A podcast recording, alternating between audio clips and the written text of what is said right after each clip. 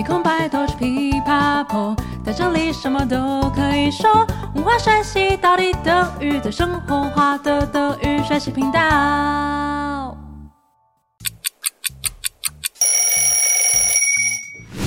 Hallöchen， 我是 Bianca， 欢迎来到三分钟德来速，补充你的生活德语资料库。让我们来听一下今天的问题是什么。有听友问 Bianca Bianca， 好险的德文要怎么说？这个字对大家应该都不陌生吧？不管是躺在床上滑手机时，手滑差一点就被自己的手机砸到，或是在最后一秒才赶上火车等等的情况，大家都会叹口气或惊呼地说好险。那在德文里我们可以怎么说呢？我们先来看一下第一个说法，因为情境不同也有不一样的好险。如果是指先前提到的还在最后一秒赶上火车的情况下，德文里我们可以说 Das war knapp。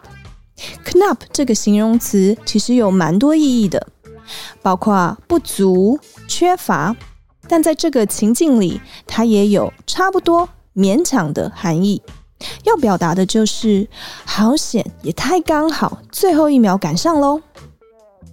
再来，如果换一个情境，譬如你有一个非常重要的面试，结果你睡过头，迟到抵达你要面试的公司，结果前台的小姐跟你说，诶，请你再等一下，因为要跟你面谈的主管他的车子抛锚了，所以要晚一点才会到公司。这时候你的好险要凸显的是，哎，运气真好，你就可以说 Glück gehabt oder zum Glück， 都是代表有好运的意思哦。最后还有一种说法是从第二个运气好的说法衍生出来的，因为在德国文化里 Das Schwein 也就是猪这个动物代表好运，所以好险你也可以说 Schwein gehabt， 直接翻译就是我有一只猪。